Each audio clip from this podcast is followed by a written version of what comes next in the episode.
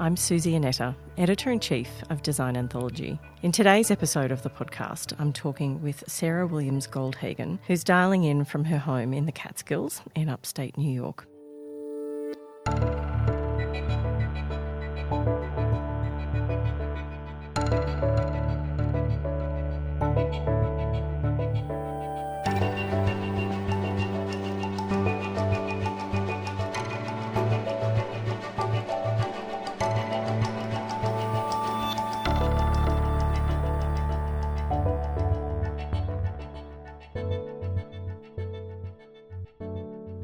Sarah, thank you so much for joining us on the podcast. Thank you. I'm happy to be here. So, I wanted to actually start out uh, by asking you about your father because I read that he was quite an influence on your life. He was a city planner.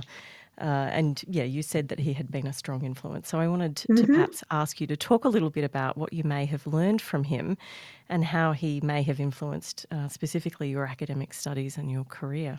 Well, I, I want to say that's the first time I've gotten that question, and I'm delighted that you've asked it. um, so, my father was uh, got into city planning uh, just at the time, really, in the United States, that the profession was coming into its own in the 1940s uh, and 1950s. And uh, he well, I'll try not to make this too expansive, but he was sort of an interesting character because he was born to a lot of wealth, uh, into an extremely socially and politically conservative family, and basically rejected all of that and went into this very sort of left leaning, socially conscious profession of city planning. Uh, and then he also went to law school, so he was he did. Uh, law and city planning, kind of the nexus of that. And he wrote the what was for decades the standard legal textbook, basically seven volumes on uh, law and city planning. And he was one of the first people to identify that uh, zoning was being used for discriminatory purposes, and he was a longtime advocate uh, for affordable housing. So, what did I learn from him? I learned that social justice is, a, is work that's never complete and that it's a, a duty to, in some way or another, devote yourself to the betterment of lives of people who have a lot less than you do. Uh, and so, a little bit counterintuitive, then I went off and got a PhD in art history, which doesn't seem to be a whole lot about social justice, but I think I was always drawn to writing about architecture and the built environment because I understood how saturated the built environment is with not only history, which makes it really interesting, uh, but also with issues of politics and social justice. And in my writing, pretty much all of my writing uh, throughout the decades, and it's taken a few different turns, that's been a very strong theme. That's an incredible influence. I'm glad I asked you that question.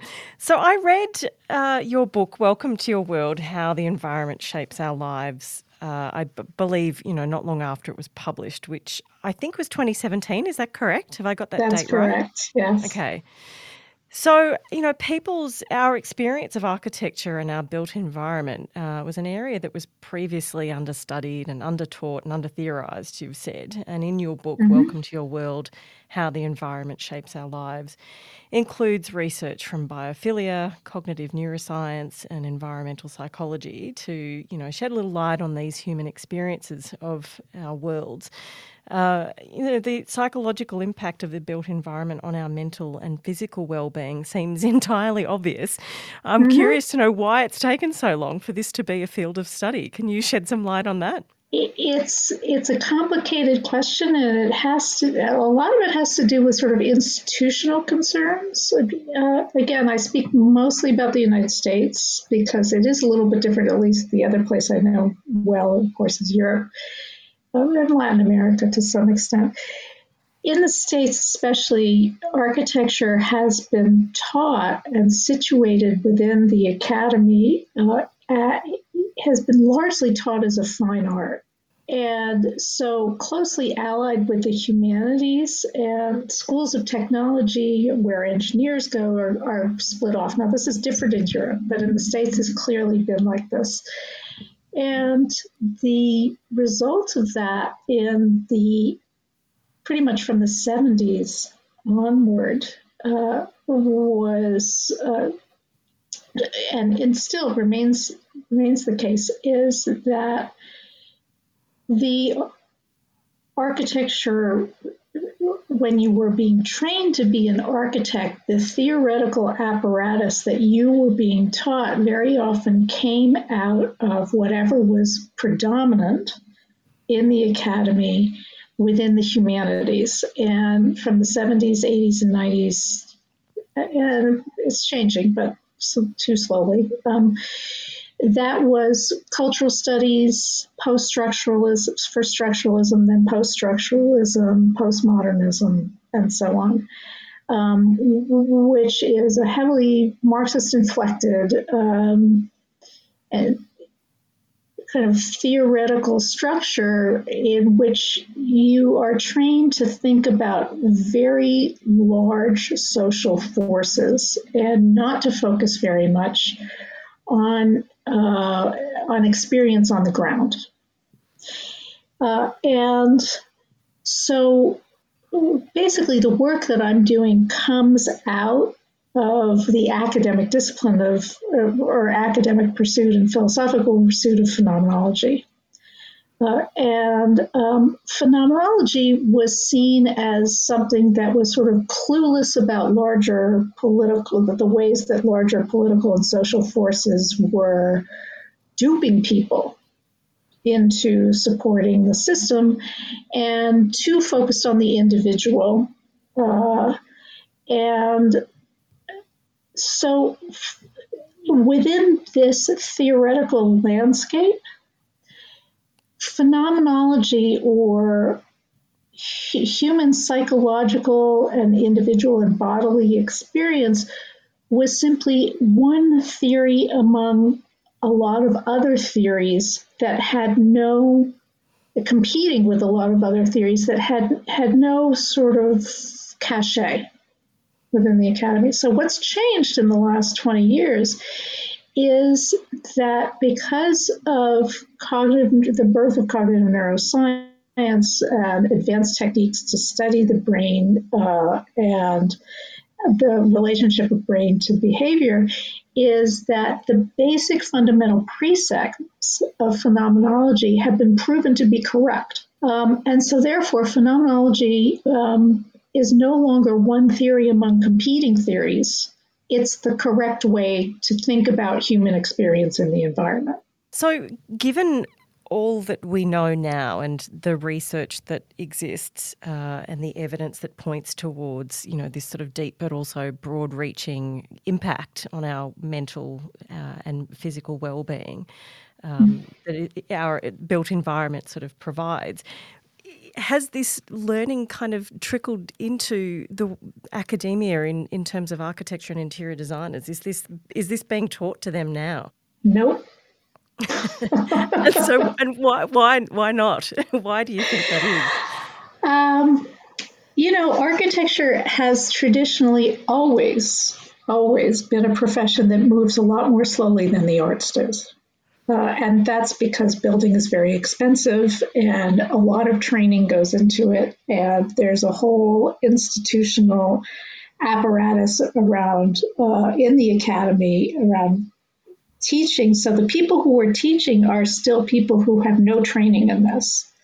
And, and a lot of you know they could they their worldview has been shaped in a very different landscape and this uh, this requires a fair amount of ramp up in terms of acquiring scientific knowledge knowledge about the science knowledge about psychology and a shift in orientation that people who are mid-career are, are you know it's understandable. They're just not going to do that. I mean most of them are not going to do that because uh, they already have their way of teaching and they have their way of looking at the world. And this seems quite antithetical and maybe a little bit threatening. I mean, it, it I I have been surprised by how um, resistant architects have been to some of this. I mean, they're resistant in two ways. One is they say, oh, you know, this is not that important. Or the other thing they say is, well, you know, we know it all. Um, and um, it requires a fair amount of scientific understanding. Uh, and when I say scientific, I mean the behavioral sciences, but nonetheless, you know, and, and a kind, uh, okay, that's one that's one part of it is that sort of institutional inertia. The second part of it is that this kind of orientation, which is an orientation that uh, that looks at how we as human beings uh, respond to and have evolved to respond to and relate to our environments, which now include principally built environments, requires making generalizations about people as humans. And that is another thing that runs counter very much to the current intellectual climate, which is so based on identity politics. There's nothing wrong with identity politics at all, but it emphasizes sort of particularistic individual experience. Uh, and so well, some, a lot of what I hear in my lectures is, well, how can you make these generalizations about how how humans respond to light or to nature or this or that? Everybody's different. People have different ethnicities and so on and so forth. And of course, the answer to that is that we're all humans. Mm. Um, I mean, I, I used to say uh, I've said many times in my lectures that, you know, for for 25 years I studied what was different about people, like, you know, a sort of culturally specific knowledge that you would get from looking at a certain architect's ideas or practices or so on. And then I became interested in what wasn't different. Um, you know what we shared because we are all humans we you know we develop in in environments we've evolved through thousands and thousands of years. Uh, and um, so this is another sort of paradigmatic mind shift that I think is necessary. Uh, and, and, it's happening. It's happening in part, I think, because of climate change. Um, because we're all threatened by climate change. That's a global phenomenon, and uh, and the solutions are, are transnational, transethnic, and so on. And so I think there is coming to be much more of an emphasis on the problems and experiences that humans share. So I wanted to ask you a little bit about the senses actually because I think it's it's through those that we will you know experience the spaces that we're in and and perhaps actually even ask you why or t- to focus on sight and, and why we're so still obsessed with that and why we favour that over other senses when uh, we're designing spaces to, to live in and um, to inhabit. Do you have any mm-hmm. thoughts on that? Absolutely. Um, why we focus on sight, I mean, there are physiological reasons, there are cultural reasons, there are all sorts of reasons. Um, all right, physiologically, close to 50% of our brain is devoted to processing the information from our from our visual system. So part of this is neurologically instantiated, our emphasis on sight. and we are neurologically wired to privilege that information. Of course, unless we're blind and then things change, but that's one reason. Um, I think the second reason, and this has come to be more and more the case since probably since the in the post-war period, since World War II, is that visual culture is so much more predominant and, and increasingly more predominant in uh, in our worlds. And now that's become accelerated drastically with social media and and so on and so forth, and the you know sort of the, just the absolute image saturation that we have.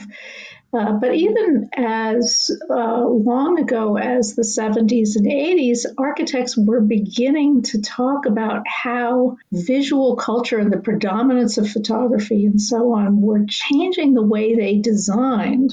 Um, in the sense that they would design, you know, a friend of mine once joked that he used design for the he used to design for the money shot.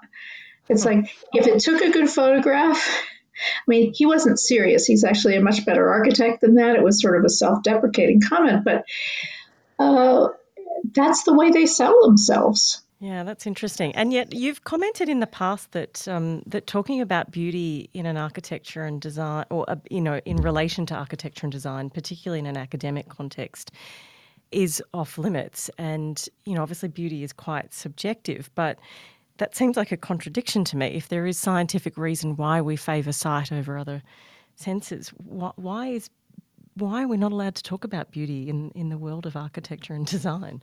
Uh, again, it, it goes back to what I was talking about before, which is the kind of predominance of cultural studies and the assumptions about culture that come along with uh, cultural studies, which is um, which is that there is sort of a hegemon, a kind of amorphous hegemon out there that is determining how people respond to their environment on a psychological level. Uh, and according to that point of view, beauty is part of that hegemon, right? So, you know, for example, beautiful faces are Aryan or, you know, Caucasian faces of a certain type. Um, and that leaves out all sorts of disenfranchised groups and reinforces a certain cultural dominance and even social and political dominance of, of Caucasians. Um, that's just one example. Uh, the thing that is, that may be true to some extent, However, what is emerging, and this is really emerging out of cognitive neuroscience. There's this one cognitive neuroscientist named Anjan Chatterjee who works on beauty in particular, and then his his work follows on a whole bunch of other people who have worked on physical beauty. Um, you know, Chatterjee works on beauty and art. Is that we really do have certain hardwired preferences um, I mean, you give pictures of a whole array of different kinds of women's faces to people all over the world, and there will be a, a remarkable amount of agreement about which faces are the most beautiful. Um, and wherever you go. So that's part of the reason that it has been not very popular to talk about beauty because it seems to reinforce kinds of stereotypes. You know, symmetry is better than asymmetry, whatever. Anyway, it also it's a complicated thing to talk about because uh, people like novelty. We're wired to like novelty, uh, and so uh, if you so the things that will be seen to be beautiful in one generation um, will will be a little different in the subsequent generation. That doesn't mean that you shouldn't talk about beauty because there's a lot that isn't different. I mean, but a lot of it is very abstract. Take, for example, we now know that people are quite drawn to fractal geometries which is these uh, what are called self same geometries that repeat at a lot of different scales. Like if you take an aerial view of a coastline, um, the coastlines are organized around fractal geometries. Fractals are found are quite pervasive in nature, so those look different. There are a lot. I mean, there are fractal geometries in the way trees grow and all sorts of things. Uh, they look different, but in fact, underlying them are certain geometric principles that that are unchanging. Um, so that's the other thing is that we're just developing the tools to analyze these kinds of phenomena, and um, and the other thing that's changed is that with the development of technologies to study the human brain in action, I mean, as it functions, the first technology was functional magnetic resonance imaging, fMRIs uh, others have, have followed. Um, you know, it, it's only been 20 or 30 years that we've been able to really analyze how the bu- human brain is processing information as it processes it. Um, you, you, couldn't do that before because we didn't have the technologies. And so all you knew about the brain was from studying people who had brain disorders or brain damage uh, and seeing how they weren't functioning and then making inferences about how the brain did function. That's very interesting. I feel like I could uh, talk about just that subject all evening, actually. Um, but I've, I've got a quote here from you from an earlier interview or another interview where you said that architecture and the built environment is central to the formation of our identities. And I wonder if you could expand on that statement for me. Oh, sure. Um, this actually is something that I may be taking up in my. I, have got a lot of notes for a new book, uh, which is uh, which concerns this issue. So one of the first things, I mean, I just read a ton when I started working on these issues, and um, there's a very famous cognitive neuroscientist. His name is Eric Kandel who figured out neurologically how the brain learns, uh, how it encodes new information. He's won a Nobel Prize. And uh, was reading a bunch, and then he subsequently he wrote a memoir, and then he's subsequently written a bunch of books on art uh, and uh, art and experience, actually. And I learned from Eric Kandel uh, something that is now widely known, at least among people who study cognition, that uh, the area of the brain that encodes information into long term memories, it's called the hippocampus. Mm-hmm. Um, it's where information is kind of collected from all the different senses tactile, visual, olfactory, whatever, whatever, right? Um, in the hippocampus, all that information is sort of bound together into a memory and then sent back out to the places that it came from. Anyway, the first part of that is what's important. Um, what's interesting about this is that the hippocampus is also the place in the brain that is responsible for spatial navigation. So, long term autobiographical memories are encoded by place.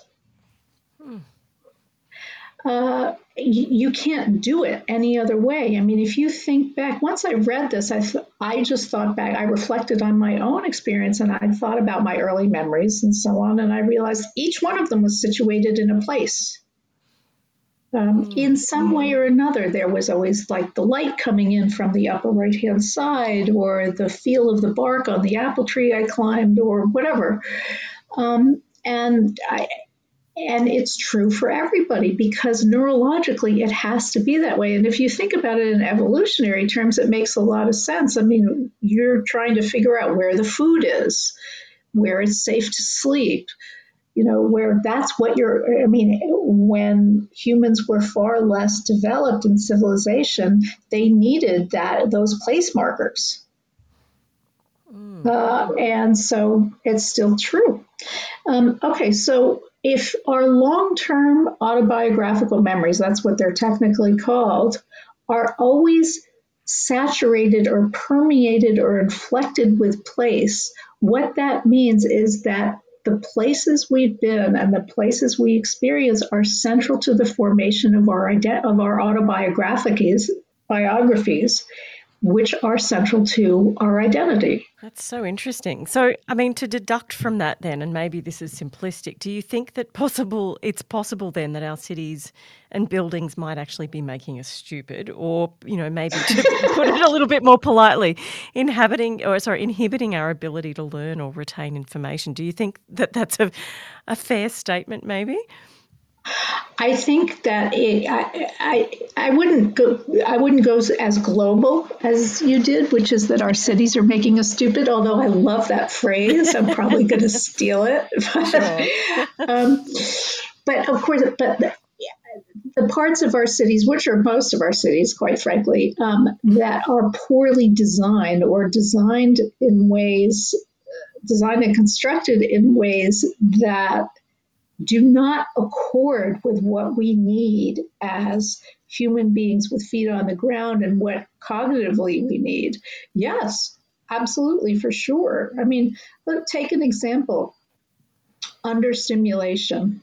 Uh, you know, let's take like a hugely long brick, undifferentiated brick wall, block long building. Um, so glass and brick, but I mean, nothing going on, right? It's the same mm-hmm. thing at 200 feet, at 400 feet, at 600 feet. Well, a friend of mine who's a cognitive neuroscientist, Colin Ellard, actually studied this. And um, he put sensors and um, portable EEG helmets on people, and he had them walk along two streetscapes. One was that kind of boring, not very differentiated, same thing one place to another building. And then he had them walk in on a different block where there were lots of stoops and stairs and places to go in and so on. And um, people's stress levels went up dramatically when they were walking alongside the boring streetscape. Their cortisol levels went up, their heart rate variability was much worse, and so on and so forth, because people need a certain amount of cognitive stimulation. You know, we're omnivores. Like we're always looking. We want patterns because we want to know that the world is an orderly place, right? That's mm. what helps us to feel safe. But we also want novelty because we're constantly taking in new information. And streetscapes and buildings and interiors that don't give us that make us anxious. So I'm, you know, I wonder what your thoughts are on how uh, maybe our consciousness or uh, yeah awareness of our surroundings may have changed throughout the last few years. The pandemic, um, COVID, obviously, with you know, being a lot of people isolating at home or being um, sort of stuck in their own smaller communities rather than travelling, and you know that lack of variety. Do you do you think that the general public has become much more conscious of of their surroundings during this time? Yes, I do, uh, and you know I'm biased, so um, take my answers with that in mind. But I think I think for sure, uh, at least in what I see and what I read, that being stuck in one place has, especially during the lockdowns, has made people much more aware of the effects of their environment on their internal landscapes uh, and emotions. And it's, you know, there is a social component to that. So it's hard to kind of parse out which part is because of deficits of social contact and which part is because of the overwhelming presence of the physical um, built environment. But, um, you know, if you read any shelter magazine or listen to podcasts or whatever, people say, whoa, you know, I didn't realize how much this bedroom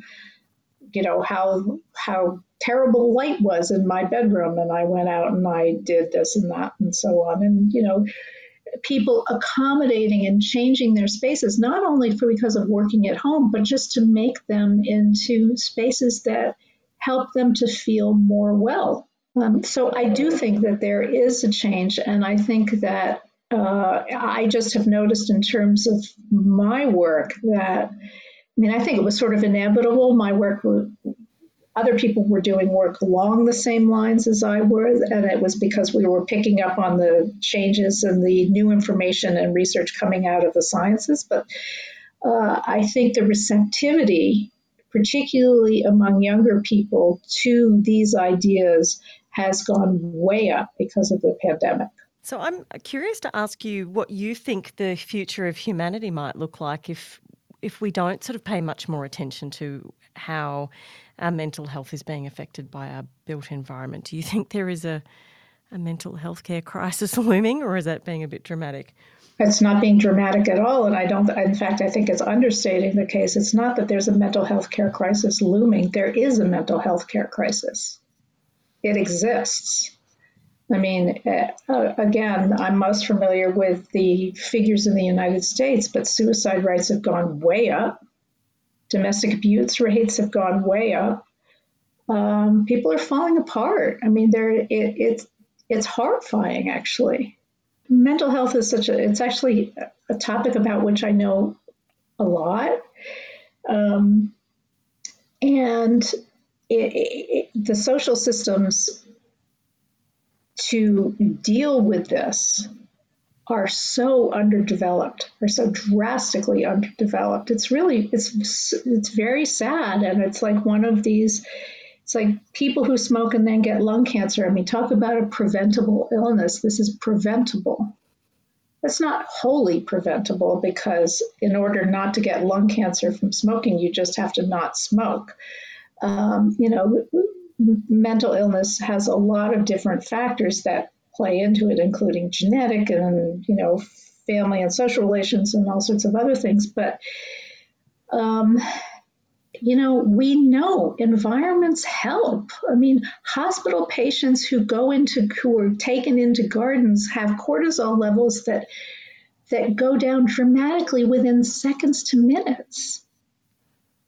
Uh, so there are there are concrete changes that can be changed that will ameliorate, help uh, these help suffering people, uh, and yet you know the the built environment is just cast off into the marketplace as if these issues didn't matter, and they do, and they matter more and more. Yeah, it's interesting that you say that. Uh, so, you know, you, I think you've said in the past that you're calling for a revolution. I think your book certainly feels like a rallying cry for a revolution in our built environments. Do, do you think anyone's listening to that to that cry? Has anything changed in the years since you published um, Welcome to Your World?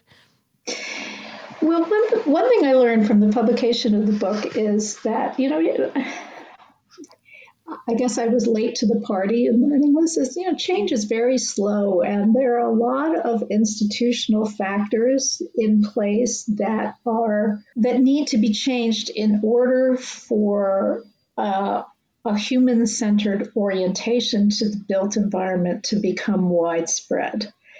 That being said, yes, things are changes, changing for sure. Uh, and this kind of change, which requires people who are spending a lot of money building things to adopt a different orientation to how they think about what it is they're doing and what they demand of their designers. That's it's going to take time, uh, but absolutely things are changing. I mean, there's uh, there's an organization. Actually, it was when I started. It was almost a dormant organization called the Academy of Neuroscience for Architecture, if you can believe it. Such a thing exists. Uh, it's based at the Salk Institute. Uh, and when I started working on my research, it was basically just a, a, website that nobody was paying much attention to. It's now an organization that that has hundreds and hundreds and hundreds of members and sponsors conferences every other year, and uh, that more and more people are interested in. There's a, a lab based at Johns Hopkins called the International Arts and Mind Lab that is organizing events around human centered design in the built environment. There, um, there's another sub organization I won't bother to say that has uh, that's working on human-centered design in the built environment, which is you know which basically requires collaboration across disciplines, from cognitive neuroscientists to environmental psychologists to social anthropologists and so on to designers. Um, which means you have to kind of have a group of people who are willing to loosen the disciplinary boundaries among these different professions and disciplines. Um, and uh, this is a sub organization of ANFA, the Academy of Neuroscience for Architecture, that has 200 members from across the globe, people in Singapore, people in Brazil, everywhere, who get together every couple of months uh, to talk about how to advance the profession and present work to each other. So um, there's certification programs coming up. They're not perfect, like the WELL certification program, uh, and uh, some on the margins of sustainability, LEED certification, and so on, that are beginning to talk about and embrace these issues. So things are definitely changing, for sure. Well, that's good to hear. I, I want to thank you so much for your time, Sarah. It's been a real pleasure chatting to you, and I definitely am looking forward to reading your next book. Sure. It's my pleasure. It's been fun talking. Thank you. Thanks so much.